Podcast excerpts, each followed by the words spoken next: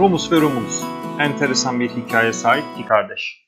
Roma şehrinin kuruluşu, Bozkurt Destanı, Hazreti İsa, Habil ve Kabil'in hikayesinin benzerliklerini bulmak için önce Romus ve Romulus'un hikayesini en başa Truva'ya ve Truva'nın Hector'dan sonraki iki numaralı kahramanı Hector'un kuzeni Aenas'a kadar sarmak gerekiyor. Truva, Yunanlara yenilip işgal edildikten sonra Aenas, hayatta kalan bir kısım Truvalı ile birlikte annesi Afrodit'in yol göstermesi sayesinde Akdeniz'e açılır ve maceralı bir yolculuktan sonra İtalya'ya varır. Tiber Nehri civarında bir yerleşim kurar. Bölgenin kralı Latinus'un kızı Lavinia ile evlenir ve eşinin onuruna yerleşimine Lavinium adını verir. Lavinium daha sonra Alba Longa adını alacak olan şehrin ilk adımıdır.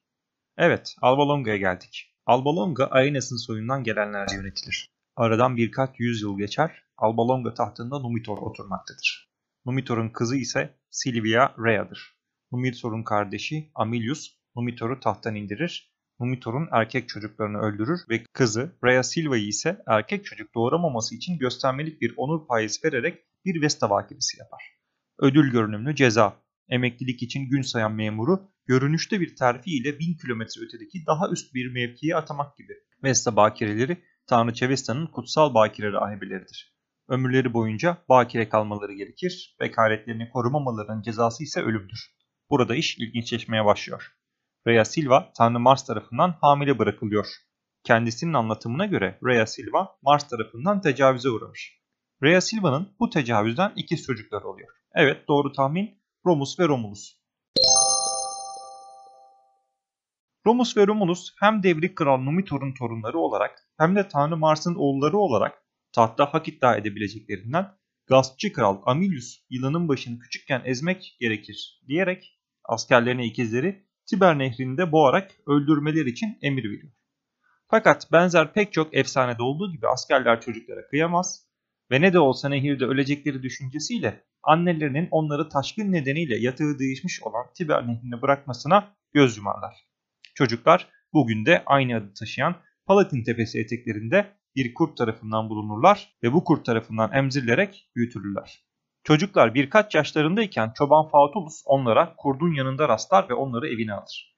Eşi Akka Larentia ile birlikte onları büyütür. Romus ve Romulus büyüdüklerinde çoban bir savaşçı grubun lideri olurlar. Aradan geçen zamana rağmen Alba Longa şehrinde hala eski kral Numitor'un yanları vardır ve gaspçı kralla bir mücadele halindedirler. Kader ağlarını örer ve Romus ve Romulus kardeşler gerçek kimliklerinden habersiz bu mücadeleye dedeleri yanında taraf olurlar. Romus Amilius tarafından hapsedilir. Numitor ve Amilius Romus'un kimliğinden şüphelenirler. Bu esnada Romulus da kardeşini kurtarmak için bir saldırı hazırlamaktadır. Olaylar gelişir, ikizler gerçek kimliklerini öğrenirler. Romulus şehre saldırır ve hem kardeşini kurtarır hem de dedesini tekrardan tahta geçirir. İkizler bu olayların ardından bugünkü Roma'nın bulunduğu yerde kendi yerleşimlerini kurmaya karar verirler. Ve fakat kuracakları yer konusunda uyuşmazlığa düşerler. Yani tam olarak nerede kuracakları konusunda. Romulus şehri kurdun kendilerini bulduğu Palatin tepesinde kurmak isterken Romulus ise rahatça savunulabilecek bir pozisyondaki Aventin tepesini tercih etmektedir. Uyuşmazlığı çözmek için tanrıların işaretlerini gözlemlemeye karar verirler. Oturdukları yerden kim daha çok akbaba sayarsa tanrıların onun dediğinin olmasını istediklerini anlayacaklardır. Tanrılardan kuşlar yolu ile işaret beklemek kökenleri antik Yunan'a kadar giden o dönemlerin başlıca kahinlik yöntemlerinden biriydi. Romus ve Romulus'tan sonra da Roma'da oldukça sık kullanılmıştır bu yöntemler. Tarihçi Plutark'a göre Romus 6, Romulus ise 12 akbaba görür. Romulus tanrıların onayını aldığı iddiasındadır. Romus bunu kabul etmez ve her ikisi de kendi belirledikleri yerde inşaatta başlarlar. Romus, Romulus'un Palatin tepesinde kuracağı yerleşimi korumak için inşa ettiği duvarların üzerinden atlar ve Romulus ile dalga geçer. Romulus herhalde kendisiyle barışık ve espri kaldırılabilen bir karakter olmasa gerek ki bu şakası nedeniyle Romus'u öldürür. Onu öldürürken de bağırarak duvarlarımı kim aşacak olursa olsun öldür der. Bu her savaşı tırnak içinde kendini savunmak için yapacak savaşçı devletin karakterini ilk günden yansıtmaktadır. Medeniyetin en yüksek noktasını oluşturacak olan Roma medeniyetinin doğacağı Roma şehrinin kuruluşu bu cinayetle başlar. Tarih, olimpiyat oyunlarının 6. devresinin 3. yılı yani daha sonra Roma medeniyeti tarafından düzenlenecek olan bizim takvimimize göre M.Ö. 753'tür. Romulus ilk yerleşimi ve kendi evini Palatin tepesine kurar. Palatin daha sonra Palas yani saray kelimesine evrilecektir. Bir bilgi Romulus'un Palatin tepesine kurduğu odun ve sazlardan oluşan kulübe en azından milattan sonra 4. yüzyıla kadar Romalılarca korunmuştur. Şehir kurulduktan sonra Romulus ve takipçileri şehrin nüfusunu arttırmak için şehri sığınak ilan ederler. Mülksüzler, kaçak köleler, suçlular, sürgünler ve İtalya'nın birçok yerinden insanlar şehre yeni bir başlangıç yapabilmek umuduyla gelirler. Yalnız bir sorun vardır. Şehrin nüfusunun hemen hemen tamamı erkekten oluşmaktadır. Buna bir çözüm bulunması gerektiği çok net. Romulus'un da bir çözüm planı var. Roma'nın çevresinde Latium olarak bilinen bölgede yaşayan Latinleri ve Sabinleri aileleri ile birlikte dini bir bayrama ve ilgili eğlenceye davet eder. Etkinliklerin ortasında adamlarına bir işaret verir ve adamlar genç kadınları kaçırarak onlara tecavüz ederler. Bu noktada Sabinlerin ve Latinlerin Roma'ya saldıracağını tahmin etmek çok da zor olmasa gerek. Her iki halk da Roma'ya saldırıyor nitekim. Roma Latinleri yener. Sabinlerin ordusu ise çok güçlüdür. Roma'yı yok etmeleri yüksek ihtimaldir. Bu sırada kaçırılan Sabin kadınları savaş alanına girerler. Zira Romalı erkekler Sabin kadınlara çok iyi davranmışlar, onların sevgisini kazanmışlardır. Hatta bazıları anne olmuştur. Savaş alanına giren Sabin kadınları bu savaşta ya kardeşlerimiz ve babalarımız ya da kocalarımız ölecek. Dul ve yetim kalacağımıza ölelim daha iyi derler. Bu durum üzerine Romulus ve Sabinlerin kralı Titus Tatius anlaşırlar ve Roma Sabin kentini birlikte yönetmeye karar verirler. Bu ortaklık birkaç yıl sürer. Titus Tatius kısmen de kendisinin neden olduğu yakındaki bir kentte meydana gelen ayaklanmada öldürülür ve Romulus tekrardan Roma'nın tek başına kralı olur. Bir parantez, şehrin kuruluşundaki kaçırma, tecavüz, kadınların tecavüzlerini koruması gibi bugün için kabul edilemez noktaları tarihin o anındaki şartlarla okumaya çalışmak gerekiyor sanırım. Ve en baştan söyleyeyim, Roma son derece ataerkil bir toplum. Konuya dönersek. Dönem tarihçileri de hikayenin inanması zor kısımlarını bir şekilde açıklamaya çalışmışlar.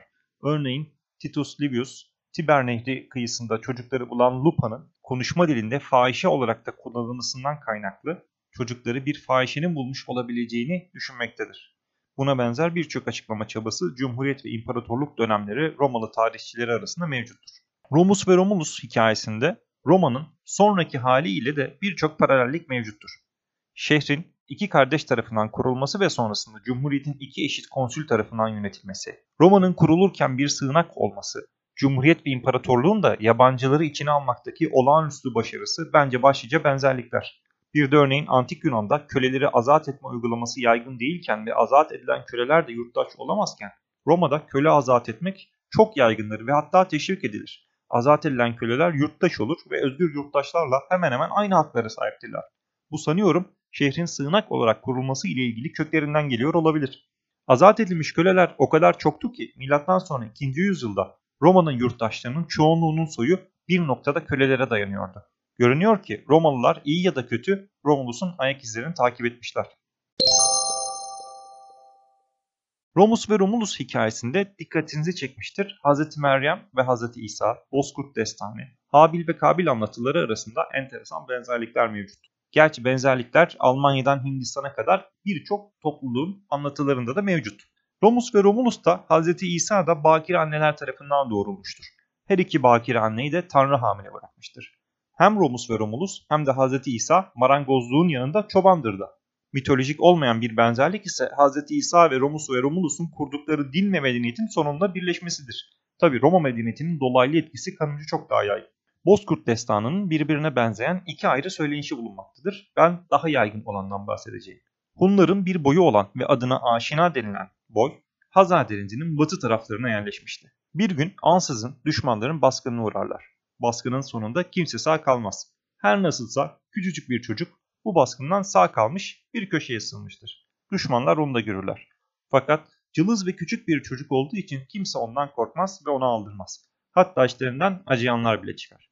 Ama düşman yine de her ihtimali düşünüp çocuğu öldürmektense kolunu bacağını kesip orada öylece bırakmayı uygun görür. Düşündükleri gibi de yaparlar. Kolunu bacağını kesip yarı öyle hale getirdikleri çocuğu alıp bataklıkta bir sazlığa atıp bırakıp giderler. O sırada nereden çıktığı bilinmeyen bir dişi bozkurt görünür. Çocuğu alır, emzirir, yaralarını yalayıp iyi eder. O günden sonra da avlanıp getirdiği yiyeceklerle çocuğu besleyip büyütür. Gücünü, kuvvetini arttırır. Zamanla Bozkurt'un beslediği çocuk gürbüzleşir. Günlerden bir gün baskın yapıp Anşina soyunu yok eden düşman başbuğu kolunu bacağını keserek sazlığa attıkları çocuğun yaşadığını öğrenir. Adamlar gönderip durumunu öğrenmek, sağ kaldıysa öldürmek ister. Bozkurt destanı bundan sonra da devam ediyor. Fakat yayının konusu olan benzerlikler buraya kadar. Her iki efsanede de çocukları öldürmeye kıyamayan düşman askeri onu ölüme terk ediyor. Her iki efsanede de dişi kurt çocukları emziriyor ve besliyor. Ve çocuklar kendilerinden sonra gelecek büyük bir gücün kurucusu oluyorlar. Habil ve Kabil bildiğiniz üzere Hz. Adem ve Hz. Havva'nın çocuklarıdır. İkisi de Tanrı'ya adak adarlar. Habil çoban, Kabil ise çiftçidir.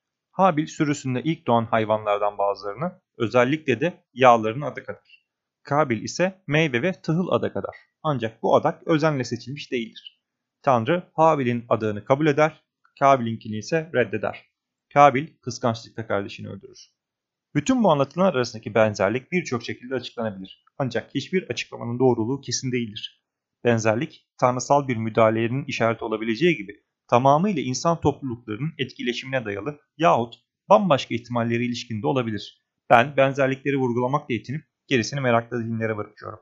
Bu bölümde ilk kral Romulus'u ve kardeşini anlattım. Bir sonraki bölümde görüşmek üzere, hoşçakalın.